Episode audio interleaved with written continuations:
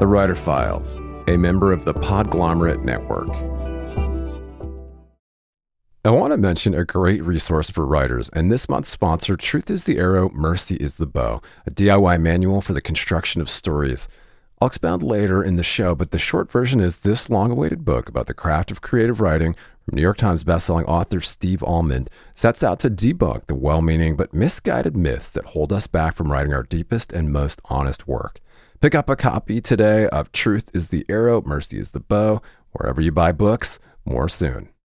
Greetings, scribes. I have got some exciting news to share. The Writer Files now has an exclusive Patreon community where subscribers will get exclusive access to uncut ad free interviews, a writer's happy hour, bonus breakdowns, and content from productivity and publishing experts each month.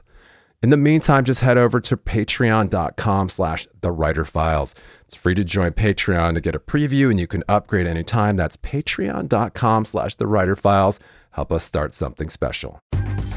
Rainmaker FM.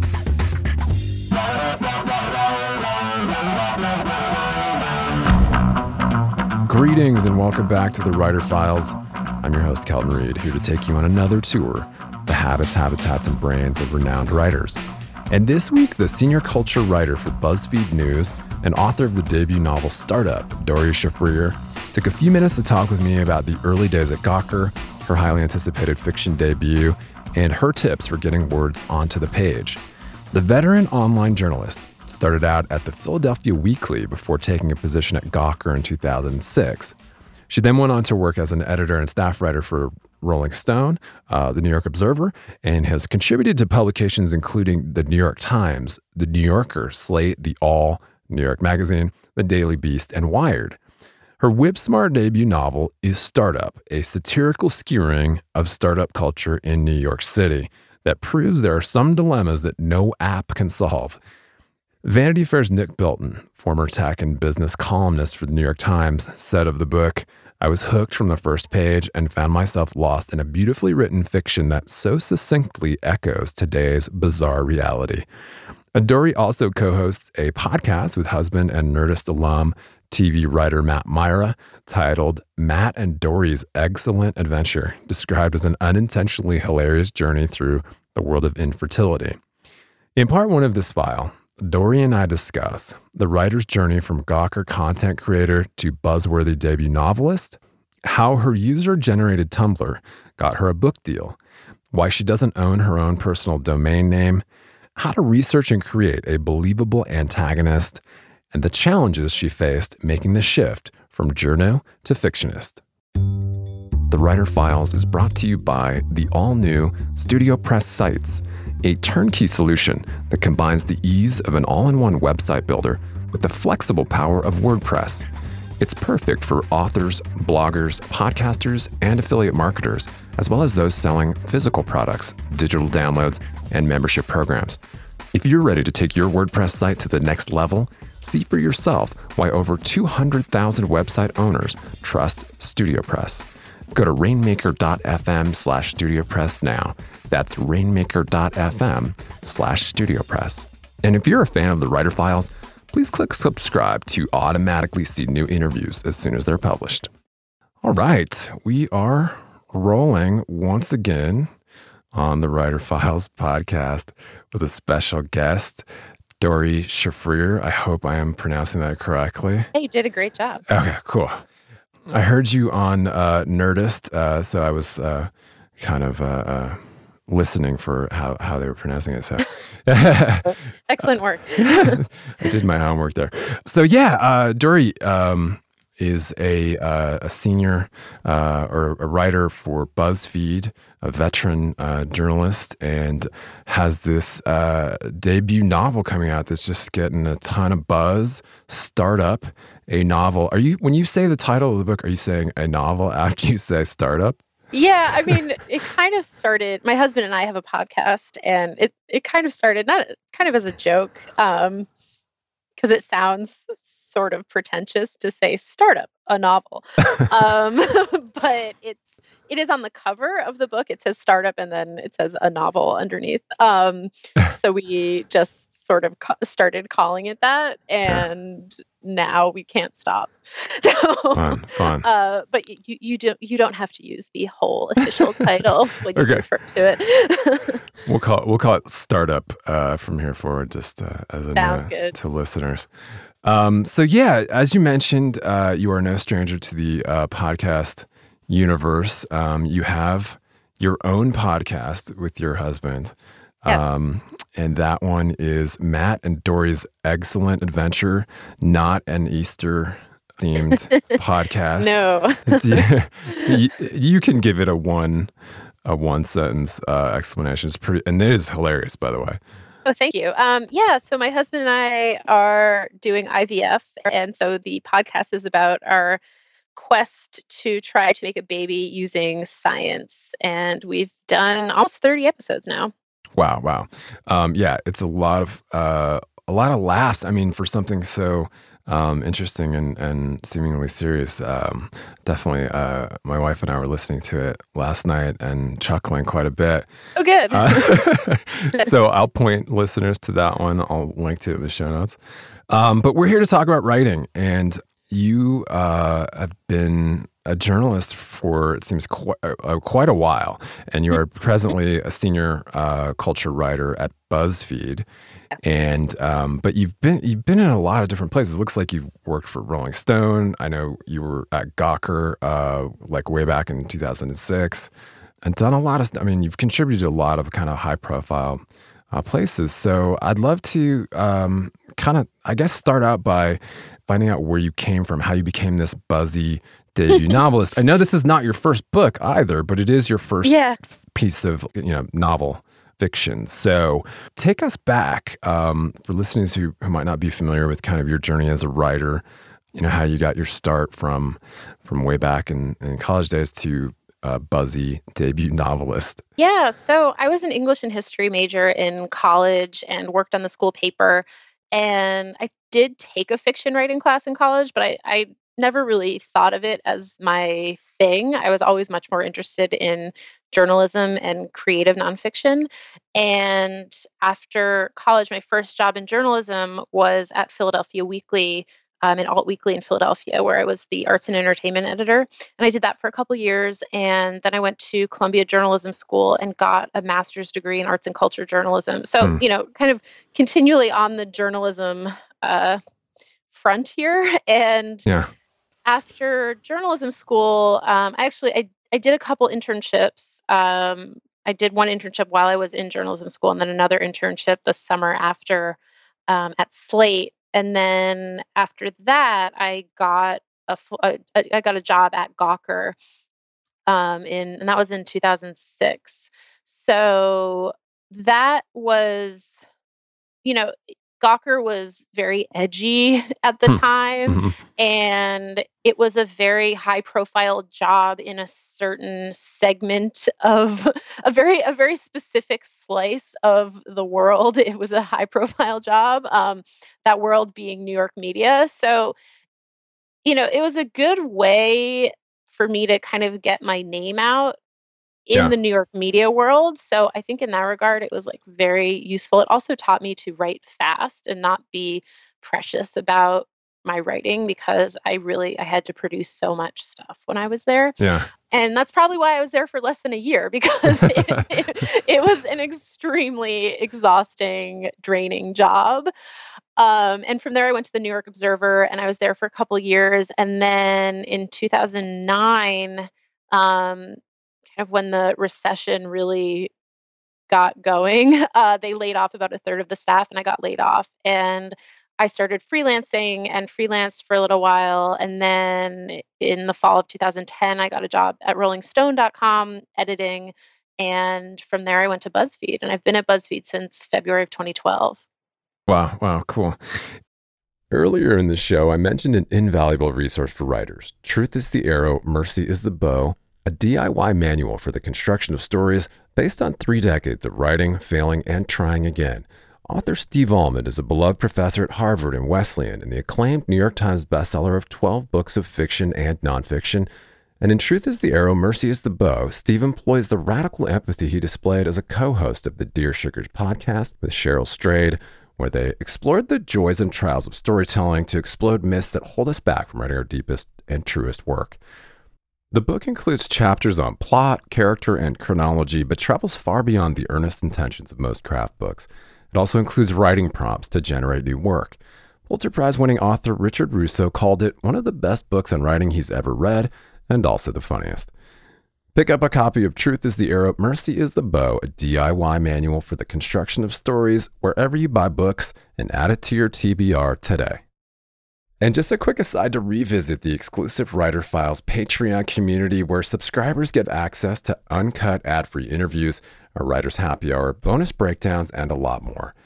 I know that for serious writers, it can be more distracting than ever to cut through the noise, stay productive, and home in on what's happening in the publishing industry. Over eight years, we've provided a looking glass into the habits of professional writers and publishing industry insiders. And as your humble host, I've decided to launch a membership based Patreon for serious scribes to cut through the noise, swap tips and tricks, and hang out with like minded peers. Just head over to patreon.com slash the writer files for bonus writing resources, monthly episode breakdowns, writer's happy hour, a community of your peers, ad free episodes, and more. It's free to join to get a preview and you can upgrade anytime. That's patreon.com slash the writer files. Help us start something cool and special. Keep calm and write on. And uh, you had a Tumblr um, Yeah. that became a book. And that one uh, also kind of a, uh, uh, I guess it was, what was it, emails from people's moms? Yeah, it was emails and texts from people's moms. Um, we called it postcards from Yo Momma, which was sort of a random name, and uh, but it it blew up. This was in 2008, and it was really the beginning of the whole sort of user generated content thing. And Tumblr had really just gotten popular and a lot of people were using it for this kind of purpose and the the Tumblr just got really popular really fast and we got a book deal almost immediately Wow. um and it was it, again it was like very much of the time. This was actually right before the recession happened so our, our timing was really good in that regard. Um but it was it was around the time that like i can has cheeseburger yeah. got really popular and stuff white people like and passive aggressive notes and kind of all of these blogs that were sort of of a similar ilk. Um, and then our book came out a year later and we didn't really do that much writing for it we wrote like little intros to each chapter my co-author and i jessica grose who's now the editor-in-chief of lenny letter Mm. um, she and I arranged the chapters by theme, and we collected all these emails and texts um, on different themes and wrote little intros for each chapter. Nice, nice. Um, Now I'm going to find it uh, because I want to look at those emails. Um, it sounds funny. So, uh, yeah, okay. So, I mean, you've got this great website, uh, doreeshafrir.com, which I'll point to, which links out to a lot of your your writing, of course, the book. Um, It's, Doree, I should say, it's doree-shafrir.com. oh, I'm I- sorry. Yes. I somehow lost my own URL, and now some domain squatter wants like twenty seven hundred dollars to get it back, and I Oh, was no. like, no. so I'll take yeah. the hyphen. Yeah, Uh, okay. Well, let's talk about this uh, fantastic debut novel, Startup. It's been called one of the most anticipated books of 2017 by um, lots and lots of cool uh, outlets. And yeah, I mean, I, I want I want to uh, kind of sum up what the book is about, but maybe I will let you uh, kind of give the uh, Sure. Um, so the book is told from three different perspectives, one of which is a 28 year old app founder named Mac McAllister. And in a lot of ways, he's sort of a prototypical tech bro. He started this mindfulness app and he's he starts the book sort of seemingly on top of the world. He's he's kind of a prince of the New York tech scene, um, but he also is in desperate need of new funding for his company, or else it is in danger of going under. Um, so he's one of the characters. There's another character named Katya Pasternak. She's 24 and she is a reporter at a website called Tech Scene that um, is all about the tech world. And she has just been told by her boss that the metric that she's going to be uh, evaluated on is changing from just straight traffic numbers to impact and engagement. And this is making her very anxious and she feels like she needs to get a big story to kind of keep her job. Um, and the third character is a 36 year old woman named Sabrina, um, who is married to Katya's boss and who also happens to work for Mac. She is one of the oldest people in the office. Her boss is 26 years old. Um, and her boss has also been sleeping with Mac. So everyone's lives are kind of intertwined in a way that very soon comes to a collision course. Yes, yes. Um, yeah, so it's got this satirical bent, um, kind of gets into uh, the cult of optimism, I guess, and of course, different privacy issues and um, lots of stuff that that we all kind of face on a daily basis. So it's very timely you know, uh, Nick Bilton, Vanity Fair, said he was hooked from the first page and found himself lost in this beautifully written fiction that distinctly echoes today's bizarre reality. In that uh, nice Kirkus review, uh, it was called a page turning pleasure that packs a punch, and it's a lot of fun. I just started reading it, and I, I am hooked. Seriously, it's like oh, good. it just sucked me right in, and and of course Great. I'm kind of laughing to myself uh, uh, at the um, very very uh, well thought out um, and and uh, almost pointed uh, examination of uh, this world. So it's pretty cool. Um, and you're out there, you're touring, um, meeting readers, and and doing that whole fun thing. So congratulations yeah. on all the buzz and and uh, uh, press that you've gotten so far. Thank you so much. Yeah, yeah. So I want to talk about your process and kind of how yeah. you put this um, this uh, debut novel together.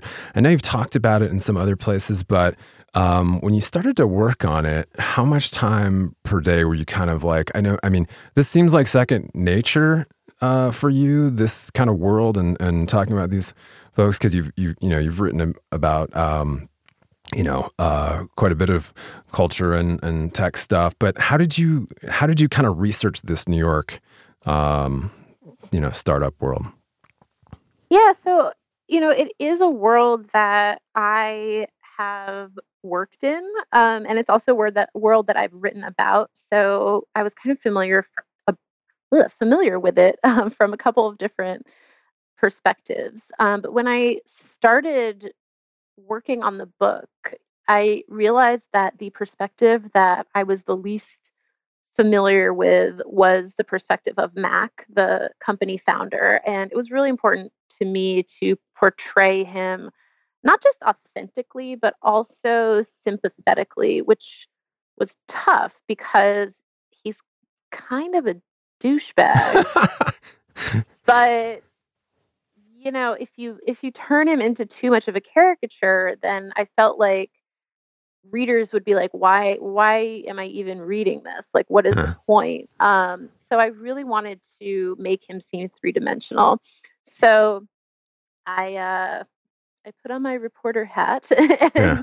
um reached out to a bunch of um company founders who i knew and had them reach out to people and uh, around a dozen people were very generous with their time and just sat down with me and um, off the record and I just kind of asked them questions about what their lives were like and the issues that they faced, the struggles that they faced, what they felt people didn't understand about being a company founder, mm-hmm. um, what, the, what their day to day was like, all that kind of stuff. And that was super helpful in terms of just sort of like getting inside of Mac's head. That's cool.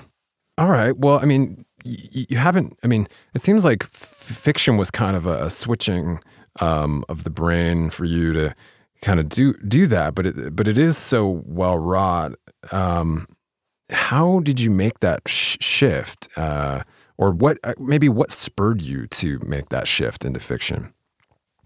When I started working on the book, uh, I'm now a full time uh, writer at BuzzFeed News, but at the time I was editing and managing. I wasn't really writing at all, and I decided that I needed my own my own special project that was separate from BuzzFeed, and I went into it with zero expectations. I I said, you know what, I'm going to write for a month. I'm going to write every day, and I'm just going to kind of see what happens. Yeah. And at the you know the very least, it'll just be like a good exercise and a way for me to sort of dislodge some of some of those things in my brain that haven't really been used for a while. Sure. Um, but as I started writing, I realized that I didn't really want to write about myself.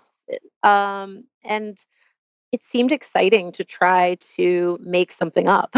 um, and as I kept going, it not only felt exciting, it felt really liberating. Mm. Um, you know, I've been a journalist for like 13 years, and that that life is, you know, you you have to pay such close attention to accuracy and the facts and you know a story is what you discover um, you can't change the outcome of a story you can't change what people say you can't change what people think you certainly can't change what people have done um, and so to kind of suddenly be in control of all of that in a piece of my own writing was extremely exciting to me and liberating. Um, so I was able to sort of like go on that for a while. Mhm. Um, and then I realized after after a little while, I realized that I was really enjoying sort of creating characters and creating their worlds, but that the plot wasn't really going anywhere. Um, and I was like, oh yes, plot the actual story. I must think about that. Um, and I and I knew I actually knew the broad strokes of the plot from pretty early on. Um, but I realized that I didn't exactly know how to get from point A to point B. Yeah. And that was really the challenge that took me quite some time to overcome. I rewrote the first 100 pages probably like 20 times wow. um because i just it- like it just felt like i wasn't getting it right and that if the foundation if the opening of the book wasn't totally solid then then what came after was just going to be bad Yeah. um, so well, yeah I, I think what I found interesting about the story of you writing it was that you had tried to go to somewhere um, quiet, off the beaten path, uh, as writers often do at you know like writers retreats, but that you found solace and your most productive kind of place was somewhere noisy. Yeah, well, yeah. So uh, to to be more specific, um, I I had this like romantic notion of what a fiction writer does, and in my head, that was like go to a remote cabin somewhere and Yeah. isolate yourself for weeks and just sort of revel in um, solitude. right. Um, and I tried that, and not only did I get super lonely, but I also I was not that productive. Yeah. Like I found the solitude to be overwhelming. Um, and so when I was at the very end of my book, um, like we're talking maybe three weeks before it was due, and I thought, oh crap, like I need to finish this. And I should also say that it- from like from the very beginning, there was never a question in my mind that I that about turning it in on time. Like I had no interest in asking for an extension or Yeah. turning it in late. Like I and you know, maybe that's like the journalist in me, Oh, but for sure. I was just like, I must turn this. It was due on June 1st. And I was like, I am turning this in on June 1st, no matter what. Um, so I took I was talking to a friend of mine, another novelist, and she and I was like, you know, I'm thinking maybe I'll go to like Palm Springs for a few days because I live in Los Angeles. It's not that far. And she was like, "What about Vegas? I was like, you know, it's actually not the worst idea because you can get a really nice hotel room for not that much money. Um, Yeah. and you know, I've gone to Vegas a bunch. It's not that far. And so I was like, huh, let me look into that.